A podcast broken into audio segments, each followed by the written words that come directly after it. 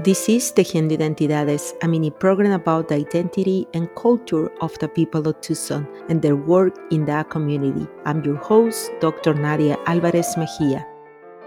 Hi, my name is Angelina Ramirez. Angelina, so I know that you're from Tucson. Yeah, so I am born and raised in Tucson. Um, lived here until I turned uh, 19 or 20 is when I decided to go ahead and um, study in another state in New Mexico my art form that I is my life and my my work which is a flamenco artist. I spent a couple years away and then I came back home to Tucson but then I left again. So I'm actually I'm just coming back home to Tucson after living in Phoenix, Arizona for the last 17 years. Coming back after so many years is just definitely is a different I'm a different person. Tucson has definitely changed a little bit. There are some of the places that I used to visit when I was a kid or a young when or a young adult. But then, you know, just to see the growth of what's happening here.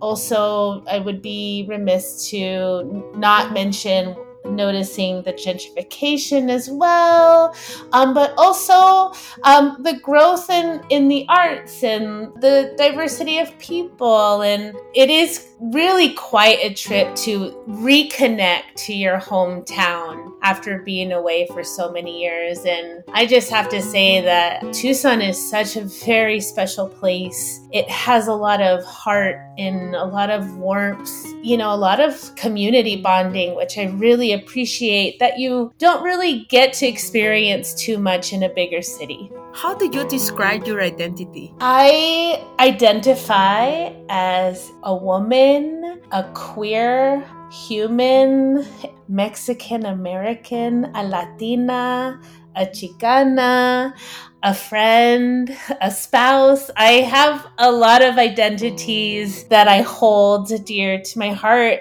also one of those things is being a Tucsonan, born and raised. Um, flamenco is a, one of my one of my most dear like identities because it is what I spend the most time keeping flamenco as part of my everyday life, whether if I am practicing or whether if I am teaching or whether if I am creating or even if I'm home, I'm listening to music. You know, I love film and I definitely search for film that have flamenco in it. You know, it's just something that I connect to and that it really near and dear to my heart and one of the most important aspects of my life, and I definitely identify as a flamenca. Where we can find your flamenca identity in Tucson, how people can connect with you? I teach a lot. Um,